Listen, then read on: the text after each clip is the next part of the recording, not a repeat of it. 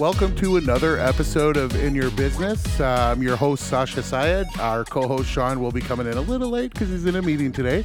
So we have our featured guest today is Alynn Godfroy, and she is from, what's the name of your company? Godfroy Financial. Godfroy Financial, and she is a financial advisor, and uh, she's going to tell us about her journey into her career and some of the challenges she faced. So, Alynn, the floor is yours. Please tell us about yourself and how you got to be where you're at today. So I've been a financial advisor for twenty years, and I actually started when I, I went to the University of Windsor, and I majored in finance and accounting. And it wasn't until I was in my third year of uh, tax classes that I realized that I didn't actually want to become a chartered accountant, which was the path that I had started down. So the positive is that I have the tax background that I can now apply to my job. Um, but there was a third year tax course that that was like my, you know, fork in the road where it's like, I'm going to be a lifer being a C A and probably not enjoying myself or looking for something different. And um, I had worked, or sorry, I, I worked with a financial advisor who was at Clarica, which is now Sun Life. And okay. He had done my first mortgage on my house. And I bought some life insurance to cover the mortgage, set up my investments with him. So that was, that would have been in like two thousand twenty-two when I was twenty-two years old, uh, just getting ready to graduate from university.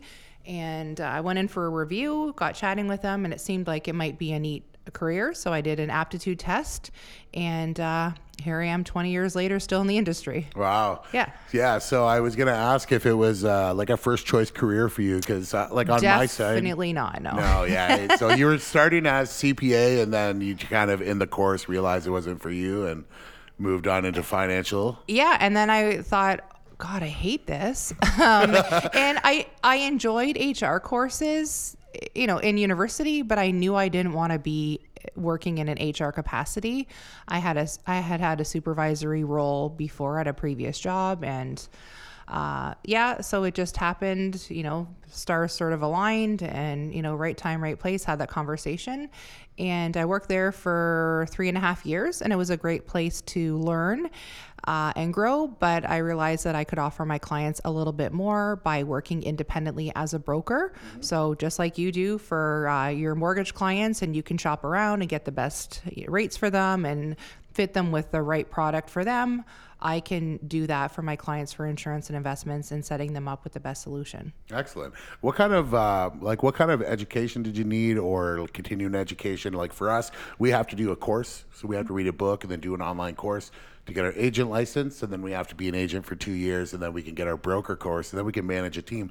So for maybe people that are looking in that industry, what's the education requirements or continuing education requirements to do that? Uh, so you have to be eighteen. You have to be able to, you know, sign up, be able to sign a contract yep. when you get licensed. So I did, it's called your life license qualification program. So basically my insurance license. And I did that. I actually wrote that exam um, for anyone that's listening that uh, maybe was in their twenties or older. It, um, in the, uh, the year two thousand three, you may have remembered we had a huge blackout.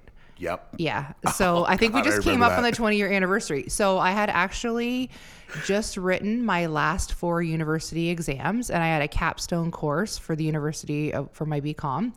And then I wrote my life insurance exam, and then everything went black. And I had quit my previous job thinking, okay, I'm going to ace this thing.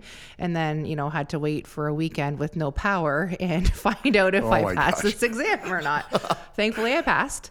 And, um, so you don't actually need any formal education. However, I am now a certified financial planner, and the requirement is that you do have to have a university degree to be able to do your C F P designation. So having my BCom was definitely an asset. I mean, they, the industry may change that in the future, but that's how yep. it sits right now. Uh, so that's what I have. And then I have four other financial planning designations as well too. Um, so that's, so if someone's thinking about getting into the industry, uh, either they're the average age of a financial advisor in Canada is about fifty-five. Okay. And it's getting, you know, it's it's getting tougher for um, older advisors to retire and bring people in for their succession plan. So there's definitely a lot of opportunity for, you know, younger people, or if someone's looking for, you know, a second career.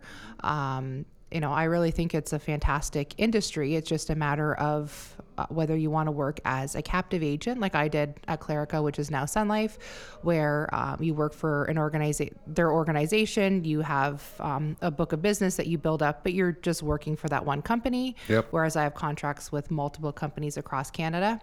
Um, so some ways of getting into the business are better for some people versus others.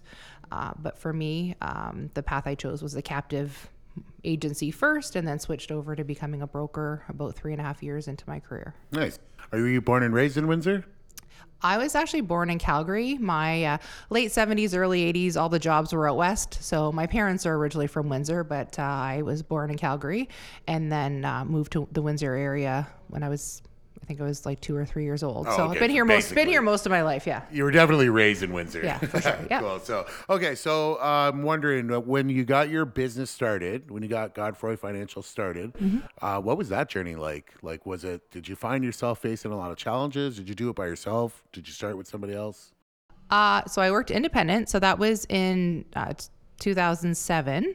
So that was uh, right before, you know, world got a little kooky in two thousand eight with, uh, you know, the mortgage yep. mortgage stuff. Thing destroyed. Yeah. Uh, you know, with me, I I was in a lot of activities when I was younger. Um, so I have a lot of connections. You know, I, I know a lot of people in the city of Windsor. So for me, it was just a matter of getting in touch with um, different, uh, you know, people that I had worked with in the past, or um, and just connecting with them, having a conversation with them about their finances. So uh, in every business, it's just, and I, I'm sure you'll you find this in the mortgage industry, uh, it gets easier as time goes by. Oh, yeah, so now easier. That I've been doing this for twenty years, um, I don't want to say I can do my job with my eyes closed. I mean, there's always different things that come up, but I've been doing it for so long that, you know, I know usually within five to ten minutes of somebody sitting in front of me whether or not we're going to be a good fit to work together. Yeah, for sure. All right, so Sean, co-host Sean came What's in. What's up, guys? Yay. Hi, nice to meet you, by the way. I'm too. Sean. Sean and Alynn. Great to meet you. Yeah. Sorry, guys, I'm late, um, but I'm happy to be here. I'm happy to meet uh, Alynn, pronounced correctly. Um, so I don't know what we've covered so far, but uh, I'm excited to talk to you today, to be honest. Yeah, um, so just to catch you up here, so Alynn has Alynn Godfroy Alynn, Financial. Me, yep, she's a financial advisor. She went to university for C P A, then in her third year decided that she wanted to do something else, so she took that education mm. and went into financial advisor, and it was... Um, two thousand, when did you start the business? two thousand three. two thousand three. Ooh, I got some good questions. So she's for you been doing it for a really long time. I'm ha- she also she's also the author of, this is your second book, is it not? Yes. So this one I'm reading now is called Retire on Purpose. It's a financial blueprint to protect your family and preserve your wealth. Uh, it's just a lot of her experience. She's got a lot of experience in tax stuff and, and financial planning, so that's a good read. Um, what's the name of your first book? It's called Why You Need a Financial Advisor. Okay. And the reason I wrote that book, um, I had a client come in the one day and she said, oh, I read this book on financial planning and it was fabulous. Mm. Well, let me tell you, I do not hear people say that every day. Like, most people don't want to read through a financial planning book. So I happened to be at Chapters, picked up the book, and I bought the book, and I got about three pages in, and I won't It's was actually, it boring? Like, was no, it just not no, it, irri- it, it irritated the heck out of me. I It's actually a so pretty well-known book, and so I won't say the name of the title, but mm-hmm. it, uh, it the gentleman that wrote the book basically said that he figures that millennials mm-hmm. can just do everything themselves. Like, okay, well, unless your parents really taught you how to budget, yeah. Yeah. If they taught you about credit cards and how you can really get your butt kicked if you're not smart about credit oh, cards, hilarious. I was like, are you kidding me? I was infuriated. Why? I got a question for you real sure. quick. Sure. Why does there not exist some kind of financial literacy course in curriculum in yes. high school? Mm-hmm. Good so question. I'll speak to that, like just what you're saying there. So... I didn't have a lot of financial literacy that my parents taught me growing up. Love them to death. Mm-hmm. But, you know, their strengths weren't their financial background. Mm-hmm. So I had to learn that lesson the hard way, right. you know, through university, right? Having access to a line of credit, mm-hmm. which as a student is is not something you can really put into understanding of how much interest it's going to cost, how much how much of those figures work. Yeah. And I feel like if I was explained, you know, what a line of credit is, you know, what is interest, how your repayment history works on compounding interest, interest accruing, like that would make sense as as a as a high school course, you'd think, you know, a man, yeah. one year or even like one semester. It's yeah. like, this is what budgeting is. It just blows my mind that still doesn't exist in mm. any school system, to my understanding. I agree. So now here I am. I really, the demographic I work the most with is fifty plus, where mm-hmm. people are five to ten years from retirement or retired. And I do a number of web, uh, webinars, in-person seminars. That's the reason that I wrote the book, is because people fast forward and they're like, oh my God, I should probably start saving, or now I'm trying to take out money from my oh. R R S Ps and I have no idea what the tax implications are. So I do agree that there could be financial literacy ta- taught early. At the same time though, I think the onus too is on parents to just sit down. Like how many mm. families, I listened to a podcast the other day, and the average Canadian family only sits together for thirty percent of their meals to eat. Really? Yes. And that's where you have conversation. So I have a six-year-old, he's learning about money. Yeah. yeah. Right. And it doesn't have to be, and you know, whether you have kids that are six or sixteen, having very basic conversations. Yeah. So when I pick them up from school, we pass the Circle K. So, Mom, I want a slushie. Well, did you bring money? Because, you know, Mommy didn't bring her wallet. Clearly, I bring my wallet. Yeah. But I said, if you yeah, want a, a slushie, we will take three dollars out of your piggy bank and you can buy a slushie tomorrow. Well, I don't want a slushie if I'm if I have to pay for it. Great. My kid's going to be a saver. That. Yeah. But he's six and he gets an allowance. If he makes his bed, he gets a dollar. Wow. If he remembers to make his bed, he gets two dollars. Oh. And sorry, gentlemen, I know I'm outnumbered in this room, but ladies, if you're listening to this, you can probably imagine that I haven't had to pay my son very often for remembering to make yeah, his bed. Yeah, yeah, yeah. It's usually just the one dollar, uh, but he knows. So I, so to bonus. Him again, he's six, but I just, he was like, Mommy, I want this. Okay, well, you have to make your bed for. He'll want a Happy Meal. Okay, you have to make your bed for six days in a row to buy a Happy Meal. Ooh, well, then I don't want a Happy yeah. Meal for a six-year-old, right? So he's six. So you can have those very basic conversations. Um, so to me, I think the key is sitting down and having conversations. So yes, I get that people say, hey, it should be the mm. school system, but it's it's basic mathematics. If you bring in ten dollars in a week and you spend eleven, you're in the negative. Yeah. I'm trying to teach my niece right now. She's thirteen, so... I uh, love my sister, love my niece very much, but she is thirteen and she's uh, experiencing the I want to buy things right now. Mm-hmm. And her friends, you know, her some of her friends have privileged parents that just give them a credit card and they go to the mall all willy-nilly. So she doesn't have that. And so she's thirteen and she already on her own called a bunch of like uh, what do you, uh, grocery stores. Yeah. They all told her she's got to be fifteen. Uh, she went to Tim Hortons. They told her she's got to be fourteen. So she's got caught stealing from the mall. Mm. And then she did some other stuff, skipping out of school, elementary school, getting caught doing things on high school properties. So Uncle Sasha had to step in and be like, mm-hmm. what's going on here? And now we're going through this, trying to teach her about the money. Mm-hmm. And uh, so it's funny you're bringing up the allowance, because that's how I was raised. I don't know if you were raised on an allowance, no, Sean. No, I didn't have an allowance growing no, up, eh? actually. So yeah, that's that's a bit of a foreign concept to me. The whole, not that it was foreign, but... Um, sorry, we, well, yep. uh, we, I just don't want to cut you off here. Uh, you know, I had a job when I was very young and I did have to pay for things, but you know, I, I don't know why I didn't have, maybe it's because my parents might not have been good enough at money to afford really allocating allowance, because yeah. I had two siblings as well. Mm-hmm. So maybe it was just never something that they, they considered. We just did it for free, I guess. you, you want know? to sleep in this roof? Yeah, you better I you laundry. Do your room. I, I just did it for free. yeah. So growing up, for me and my brother, we had on Saturday mornings we had to pretty much clean the whole house. We split the whole house up, and then we each got five dollars. We're talking nineteen ninety. Mm-hmm. So now I made a list of chores for my niece, and I'm giving her twenty dollars a week if she mm-hmm. does them. And then we're a little bit loose on the rules right now. I just want to ask your opinion, because mm. your son is six, and it sounds like you got him doing pretty good. I mean, you're making your bed is is, I think, good for a six-year-old. So mm-hmm. we got her doing dishes, cleaning the litter, um, you know, put doing her laundry, keeping her room clean. Mm-hmm. But what I'm finding in the last couple of weeks since we started doing this, she'll call me on Thursday night and be like, Uncle Sasha, I'm doing all my chores. Here's all the pictures and videos, because they live in London, right? Mm-hmm. And I'm like, well, you were supposed to do something on Monday and Tuesday. We have a set list for you here, like mm-hmm. what's going on. In the real world, you can't just not go to work when you don't want to. Like, you got to get on the schedule. And then my sister's like, can you still pay her? And I'm like, well, she's not really learning anything yeah. this way.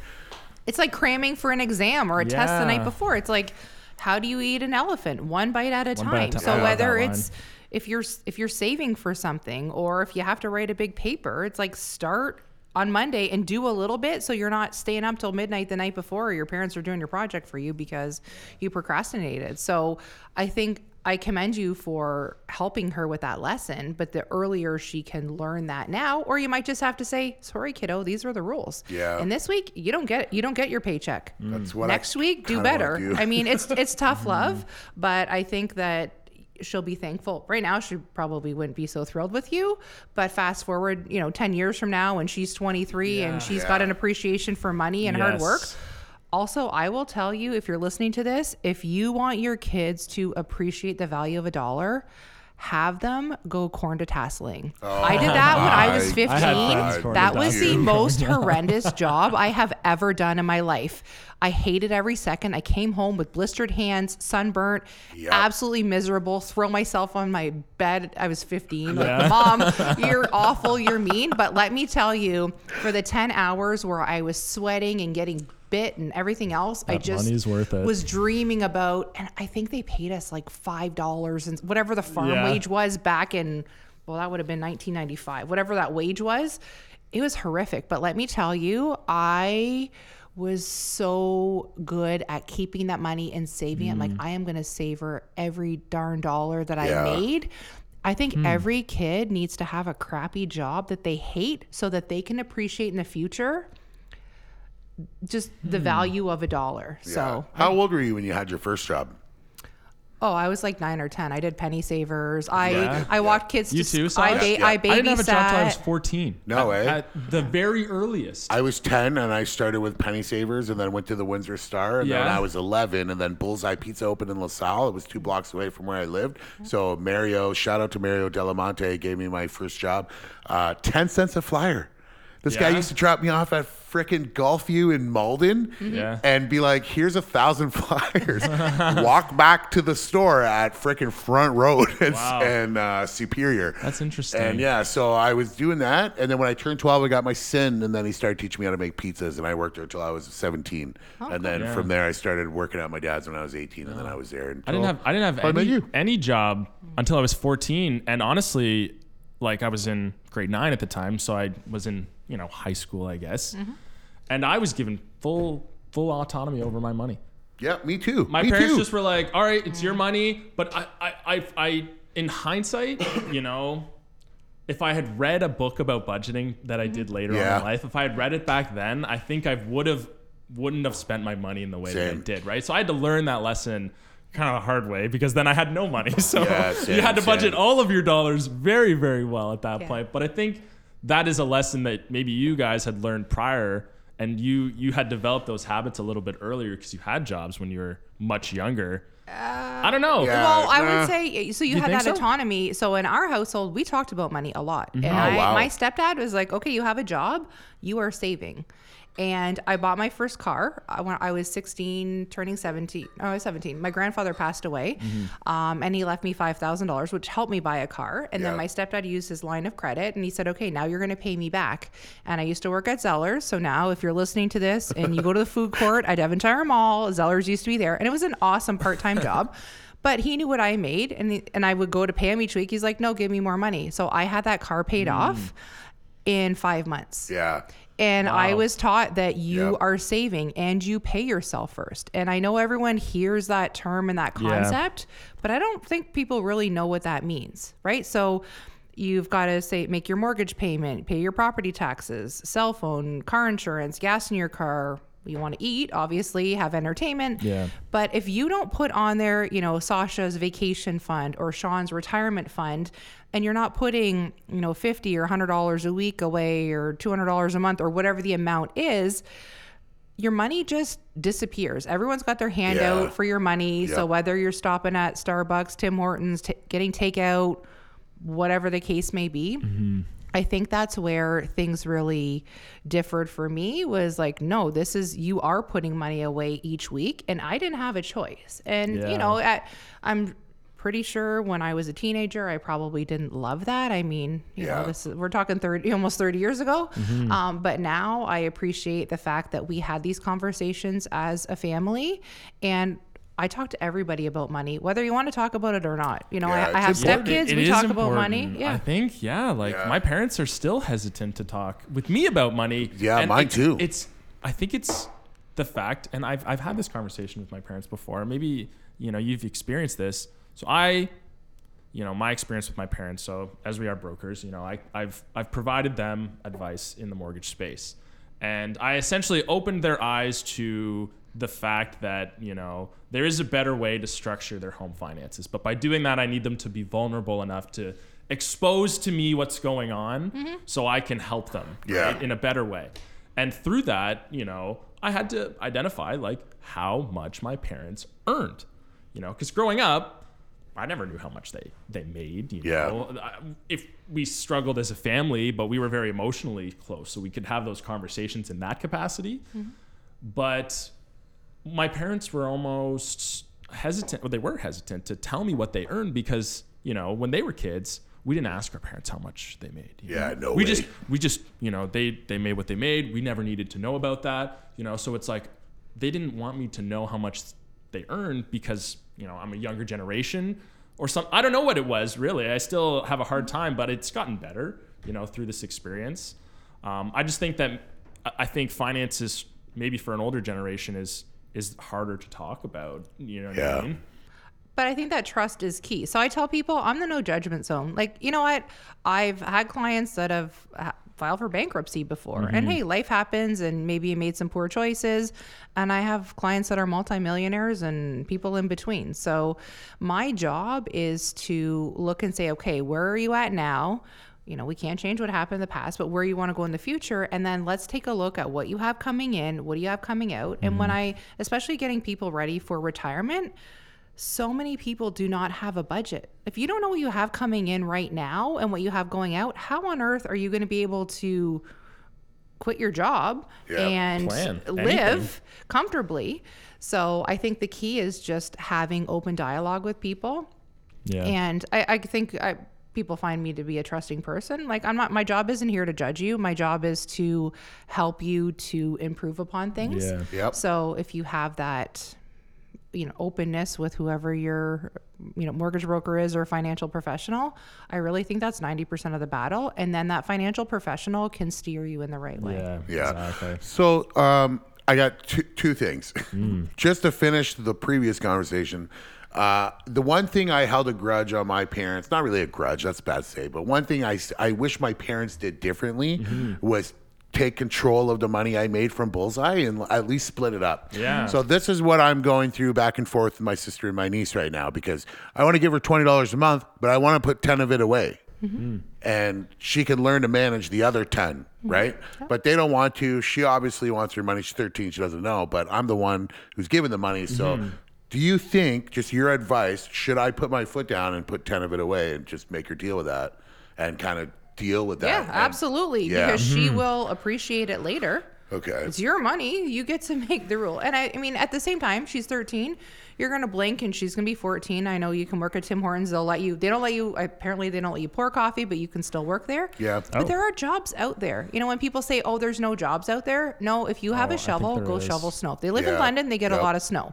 I'm sure there are people in the neighborhood that have dogs. I used to pay my neighbors across that. the street. Yeah. I used to pay my neighbors, because I would have a long work day. I'd pay them five dollars a day and they would walk my dog. So I didn't have to rush home. Yeah. I'm sure they're the dogs. When you have dogs, they also go to the washroom. There are lots of, if somebody knocked on my door and said, you know, hey, I'll clean up after your dog, have at her. Heck Here, yeah. Here's yeah. a bag. My here's brother a bag paid somebody. Right? You know, my uh, I actually had a young man um, live down the street from me. He stopped at my house. Um, we had gone on vacation and my husband had still stayed away.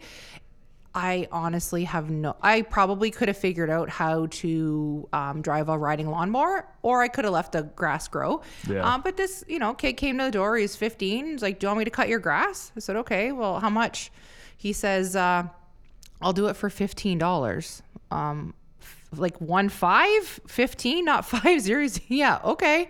So he cut my grass, did yeah, a great yeah. job. I'm like, just to let you know, I would have paid you like twenty-five or thirty dollars because nice. yeah. I don't want to do it. So he you cut the no grass. Context, I guess. Yeah. So, so I just said, that? hey, here, I'm giving you twenty-five dollars because, you know, it took the kid, I don't know, like an hour or so to cut my grass. Like, don't discount yourself. Mm-hmm. Yeah. And so I commend young people that, you know, it's, it takes some guts to not ring somebody's doorbell. Like in our job, we're in, you know, sales type jobs where um, I think you have to knock on a door and, and ask for that work. Yeah, absolutely. Yeah, and also ask people for more money because I really don't want to try and figure out how to use this yeah. damn riding lawnmower. So I think there's lots of job yeah. opportunities available for young people. Yeah. Yeah, it's totally easy to just stay in the house and watch Netflix or play on a phone, but. All right, cool. That determines yeah. what I'm doing with her for this week. Nice. All right, secondly, yes. let's talk more about services for your business. So what sure. kind of services do you offer to your clients? Mm-hmm. Uh, yeah, what kind of services? And then we'll jump in stuff after that. Uh, so retirement planning. So making sure, w- so whether R R S Ps make sense for somebody, tax-free savings accounts, uh, making sure that things are structured so that when somebody retires, they're not unnecessarily paying too much tax.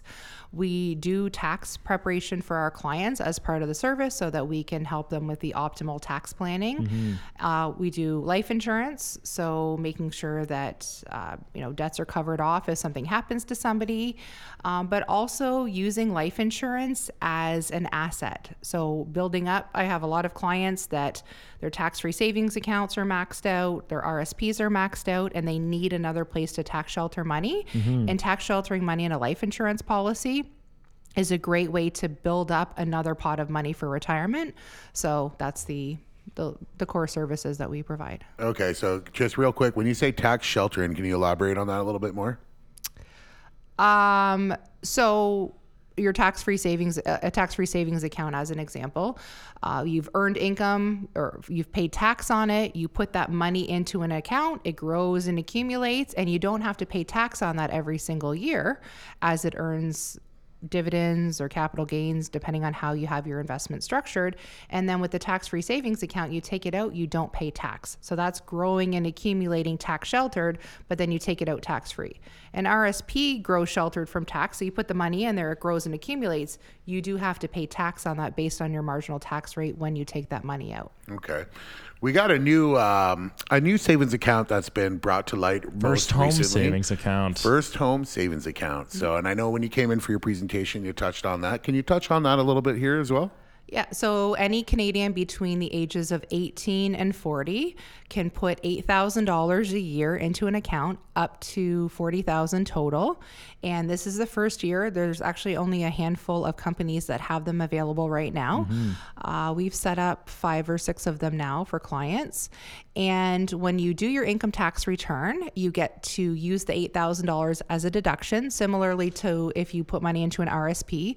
But the beauty of this account is when you take that money out for your first home, you don't have to pay tax on yeah. that money, and you don't have to pay it back like you do through the Home Buyer's Plan. Awesome. So yeah. if you're a young person listening to this, or if you are a mom and dad or grandparents that maybe your kids are living in your basement and you're thinking, how on how earth do I help them out? How on earth are these cave dwellers going to get out of I my damn basement? You. you know, you, I, I've had conversations with clients saying, you know, this, this market's a little crazy it and, is. um, you know, maybe you need to help give your kids a hand up and, uh, and help them.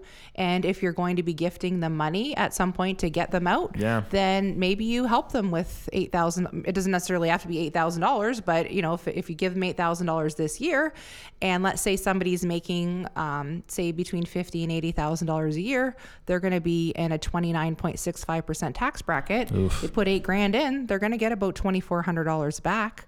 So if you can get money in before yeah. the end of the year.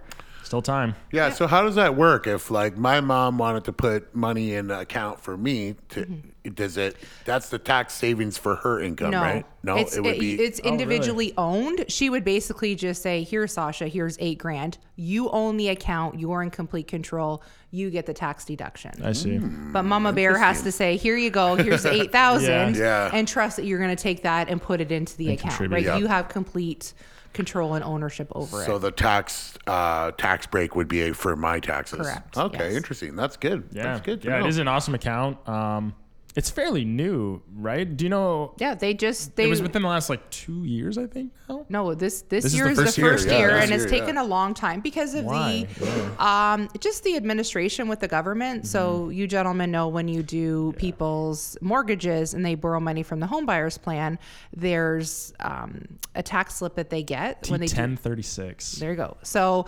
just the administration part of setting this all up through the government oh, has been a lot for the investors. Investment company. So they were actually supposed to be out in April, and it's been a little bit of yeah. um, headache with them trying to get everything rolled out. But like I said, I have a couple of companies that we have available, so we have opened a few already. When you say companies, are so is that whom is holding the account registered with the government, or how does that yeah so work, I maybe? work um as a broker like you guys do. Mm-hmm. So I'm contracted with almost twenty companies across Canada for okay. insurance and investments. Insurance so investments. Right now I have two companies that I deal with that we can actually open the first home savings. And these companies, are they trust companies, for example, or what what type uh, of one companies of them are those? Uh one of them is Equitable Life. Okay. And that's, they're a life insurance company. Okay. And the other one is Industrial Alliance. Okay. Um, same thing. They're both have investment vehicles available, tax-free yeah. savings, R R S Ps, first home savings. Okay, I see. Yep. So, and then they hold your account yep. with them, and they report to the government. So you would then, yep. you know, invest through those accounts. Very interesting. Um, you know, I, I guess as a concept that an insurance company can basically support holding a registered account for someone. How is how is that work, I guess? Are you able to kind of elaborate on how that, that it's financial the vehicle same, works? Yeah, it's the same as any other. So whether you went to C I B C or T D Bank, you can open those identical accounts mm-hmm. with Canada Life, with Sun Life, with other with insurance companies. So they okay. have the same yeah. Because like we've seen it on the mortgage accounts. side um, with trust companies. So mm-hmm. like Olympia Trust, for example, if you I don't know if you've experienced them in the past. Um, they allow for the holding of a T F S A. They'll hold your T F S A R R S P, mm-hmm. similar, and you can actually uh, direct funds onto a registered mortgage charge with your own directed funds. So similar to, you know, exposing, I guess, one of these to like the overall market. Mm-hmm. It's another way that you can invest in an asset, I guess, via these vehicles, but that asset is actually a mortgage. So that's another way, I guess. So for our experience, you know, we're seeing trust companies. I'm just curious if you've ran into like a similar trust type vehicle where these accounts are held on, on your side, I guess. No, we don't deal with those. Okay. No problem. Interesting. So, okay. So here's a question I have for T F S A. All bank, all the banks have a T F S A account, but then I hear often that you can use your T F S A account to invest in like stocks or other stuff. Mm-hmm. So if, if I have a T F S A account with my bank, Does the is it like directed through the bank to make those investments, or is it just that if you I wanted to use a T F S A to invest, do I have to come to a financial advisor to start that account and then have the advisor do the investing with the T F S A funds? Um, so there's a lot of different ways that you can set up a T F S A. So if you go to a traditional bank, uh, sometimes they'll put you in something called a daily interest savings account. Okay. Uh, they may direct you into a high interest savings account. They may direct you to put money into a G I C. Mm-hmm. You could have um, a mutual fund portfolio. Uh, you could buy individual stocks if you wanted to set up like a direct investing account, or uh, I know some financial institutions, they have, you know, caps. You have to have three hundred thousand dollars or yeah. more to work with the stockbroker. Yeah.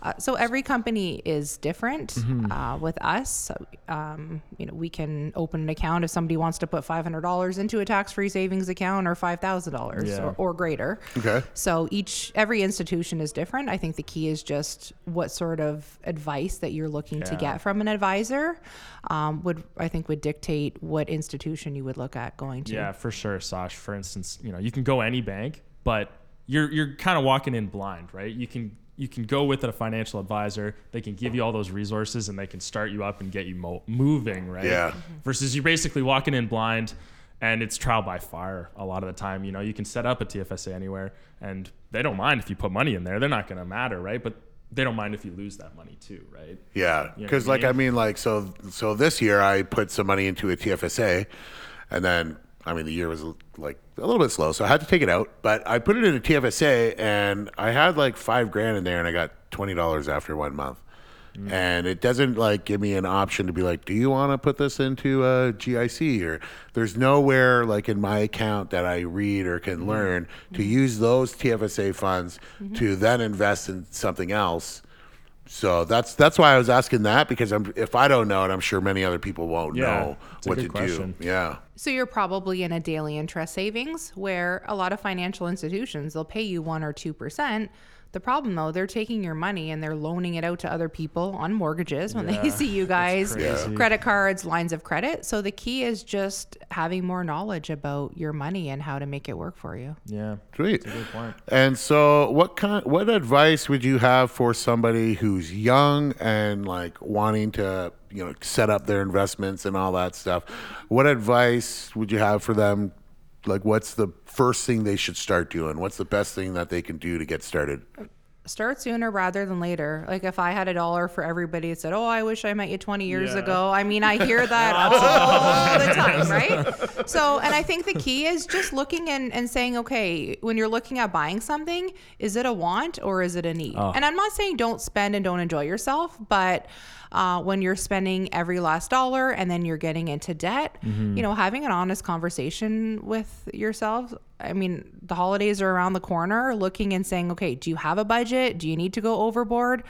Uh, you know, I actually, um, my sister and I, we stopped um, giving gifts to each other a couple of years ago. Mm-hmm. And I just said, you know, like, you're buying me a $one hundred dollars Amazon card. I'm buying you a $one hundred dollars car- d- gift That's card. We like, we're just trading gift cards. Right. So I said, yep. let's just get together. And we're doing that more with family. And I think it's okay to have that conversation. Everybody mm-hmm. clearly knows everything is getting more expensive. Yes. It's not like when we were kids and we had like, I'm really dating myself here, but we had like the Consumers Distributing catalog or the Sears catalog. Oh, yeah. And, we wrote out, and we wrote out our long list and Santa might have yeah. brought us five of the like yeah. fifty things we asked for. Now we have a society where like you Amazon's delivering to your door the next day. Yeah. Literally so I think it's okay day. to have that conversation with your family and say, look, let's set a limit. And it just the whole point of the holidays is to get together with your families and just be thankful that everybody is together. together. Yeah. And because, you know, January's going to get here and then you're going to get that Visa bill or MasterCard bill and go, wow, I was totally crazy. Why Overboard. did I do this? Yeah. yeah. So I My think for young people like and it doesn't uh, young, you know, middle-aged, older people, just have a budget, stay within your means. And if you're not really sure how to do that, find a financial advisor that you trust. Yeah. That's a big one. And yeah. and, and, and start putting money too. away. But like for savings though, like mm-hmm. if I'm if I'm like twenty-two and I'm out of school and I'm starting a decent job and I want and what's like what's the first thing I should start putting my money away to? Typically, most people, I think, a tax-free savings because, okay. you know, life happens and you need to take money out. Yep. There's no tax implications. And yeah. if you get to a point where your tax-free savings account is maxed out and it makes sense for you to put money into an R R S P, I've had younger people come in and say, I want to open an R R S P. I'm like, okay, well, time out. Why do you want to open an R R S P? Because yeah. my mom or, my mom and dad said so. And actually, I had a young man come in um, a few weeks ago. And he's going to school and there he's doing like an apprenticeship program to be a bricklayer, you know, making twenty-five bucks an hour.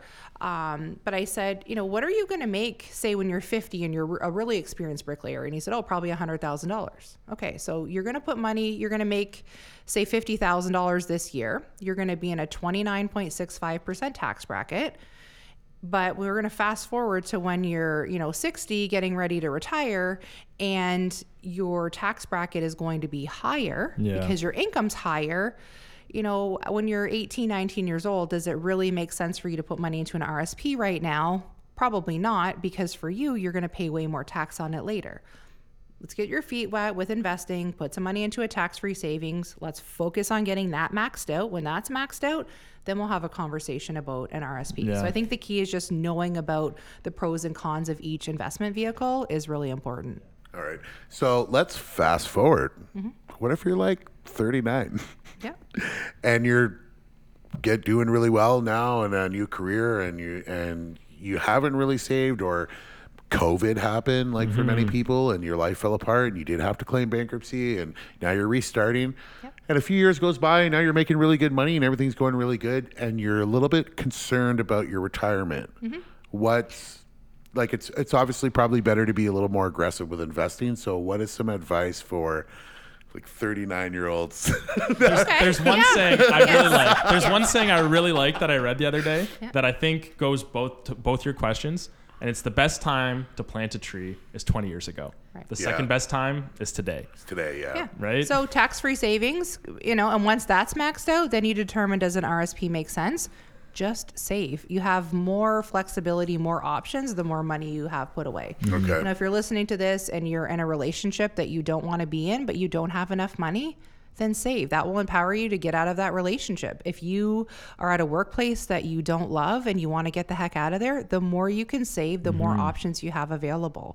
I've seen situations where people stay in jobs that they absolutely detest, and or relationships that they don't want to be in, but they are they're imprisoned financially yeah. because they yeah. can't get out. The more you can put away, the better you will sleep at night, and you can just make better decisions for yourself and just have better quality of life and, and mental health. So yeah, I think just having for sure. um, an, an overall financial plan, and, and hey, Things things happen. We slip Even if up, it changes, you know. Right? Yeah, you know, I've I've stopped at the mall meaning to pick up one thing, and next thing you know, you're like, oh, we'll fit you that know, in the budget later. Yeah, you spend you, you spend two hundred dollars more than you anticipated, yeah. or whatever. Yeah, that's like life. You know what? You and you, you do that if you're dieting too. It's like, oh, I'm just gonna have you know one Oreo, and next thing you know, you have four, and oh. you don't just say, oh, what the hell, I'm gonna eat the whole bag. You yeah. just say, no, okay, tomorrow I'm gonna do better, right?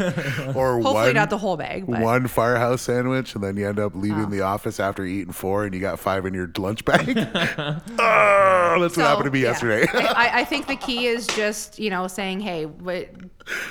Just every day you have a fresh start. Yeah. So just start fresh and keep going. Yeah. So uh, just a little bit more about you. Like, um, what's what's one book that you would recommend? I would say her book. Retire on Purpose. Sean, I don't have to pay. Alynn, why don't you tell us a little bit about the book? Because I have wanted to ask you, like, what yeah. your experience yeah. was was like writing a book, actually. Yeah, yeah, um, for sure. You know what? That, so that's the second one. This the second one was uh, much easier. It's just my experience on a day-to-day basis. Mm. I I tell a few stories in there of people that were going to work. One lady was for forty-four dollars a month because mm-hmm. she didn't realize that the lady that was her financial professional didn't do a tax plan for her. And if this lady actually took her work pension, Canada pension, old age, um, she was only going to work for forty-four bucks. Wow. So when that happened, it was like, I need to write a book to educate people. Mm-hmm. So I really think um, that. And a book I would recommend, I just read, and I'm listening to it on Audible because it's such a great book. Yeah. There's a gentleman by the name of Ed Milet. He wrote a book okay. called The Power of One More. Okay. And it's just, you know, doing one more, you know, and if you're in, if you own a business, like making one more phone call or absolutely reaching out to a friend and, and sending a text, you know, talk to one more person, and just, or if you're working out at the gym, do one more rep, and just yep. having that, just do a little bit more than the previous day, and you'll look back in a year and you'll be a totally different person. So maybe you're putting away, you know, putting away one more dollar a day, or just doing something in your day-to-day life that might put a smile on, on somebody's face. You're open a door for one more person walking into yeah. an establishment. Um, I think if we all try that, our world would be a better place. Yeah, absolutely. A book I was actually, um, I saw I was just scrolling through my phone there because mm-hmm. you reminded me of Audible. It's called The uh, Psychology of Money uh, by yeah, Morgan Housel. Yeah. Okay. Um, very good book because it, it looks at, um, you know, financial decision-making, um, and like the emotion that drives it. Mm-hmm. And I think it was a very interesting perspective that he brings up, and he kind of breaks it down like you really have to be objective a lot of the time when it comes to making financial decisions, especially in markets that fluctuate up and down. Right. You know, where a lot of people will panic and sell a lot of their their interests in other assets when they're underperforming mm-hmm. or you know crashing, I guess as a lot of people say, mm-hmm. wherein, you know, psychologically if you try and remove yourself emotionally from that situation, it, it really makes sense not to sell even when they're down low. Right. You know, holding that for when it recovers is as a thing that that a lot of people might not consciously be able to recognize. So okay. that's a book that I would suggest if you have time to look at, because I found it very interesting, because um, he also looks at like what's the habits of spending. Mm-hmm. Um, he, he he brings a really great example of a farmer um, in you know a Midwestern U S town, and you know he's works on his farm, very unassuming gentleman, very you know doesn't wear a lot of fancy clothing, that type of stuff. When he dies, they find he's got ten million dollars in his bank account, kind of thing. And everyone's mm-hmm. like, wow, how did this guy? How does he have all this money? Mm-hmm. And he just saved, invested his money, had really good spending habits, mm-hmm. versus someone who might have made tons and tons of money, but has right. poor spending habits yeah. and spends all the time. And yeah. you know, you could earn a million dollars, but if you spend a million and one, you're still in the in the yeah. negative. Exactly. So I think that's another good book if if you want to, if you think Psychology of Money. The Psychology of Money. Nice. Yeah. And uh, just any, do you do any community stuff? Is there anything that you're part of or anything that you that you have a passion for? Yeah, I'm on the board for Lakeview Montessori School, oh, and nice. I'm also on the board for Community Living Windsor. Awesome, cool. And any anything that we missed that you want to we want to mention? No, I think that's great. I mean, if people want to learn more um, about what we do at our office, our website is Godfroy, G O D F R O Y, financial dot com. And you can actually download the free audiobook of my book or the P D F version. So, and I have a lot of YouTube videos for everybody. So whether you're younger or, you know, trying to figure out retirement, or you're retired and you're looking at your estate, I have a lot of free information and resources on there. So check it out. Awesome. Sweet. And then just to reiterate, your books are Why I Need a Financial Advisor and Retire on Purpose. Correct. Yeah. Awesome. Yes. Awesome. Uh, awesome. Well, thank you so much thank for your time. Thank you so much for coming, Alynn. Appreciate Thanks you being here. Me.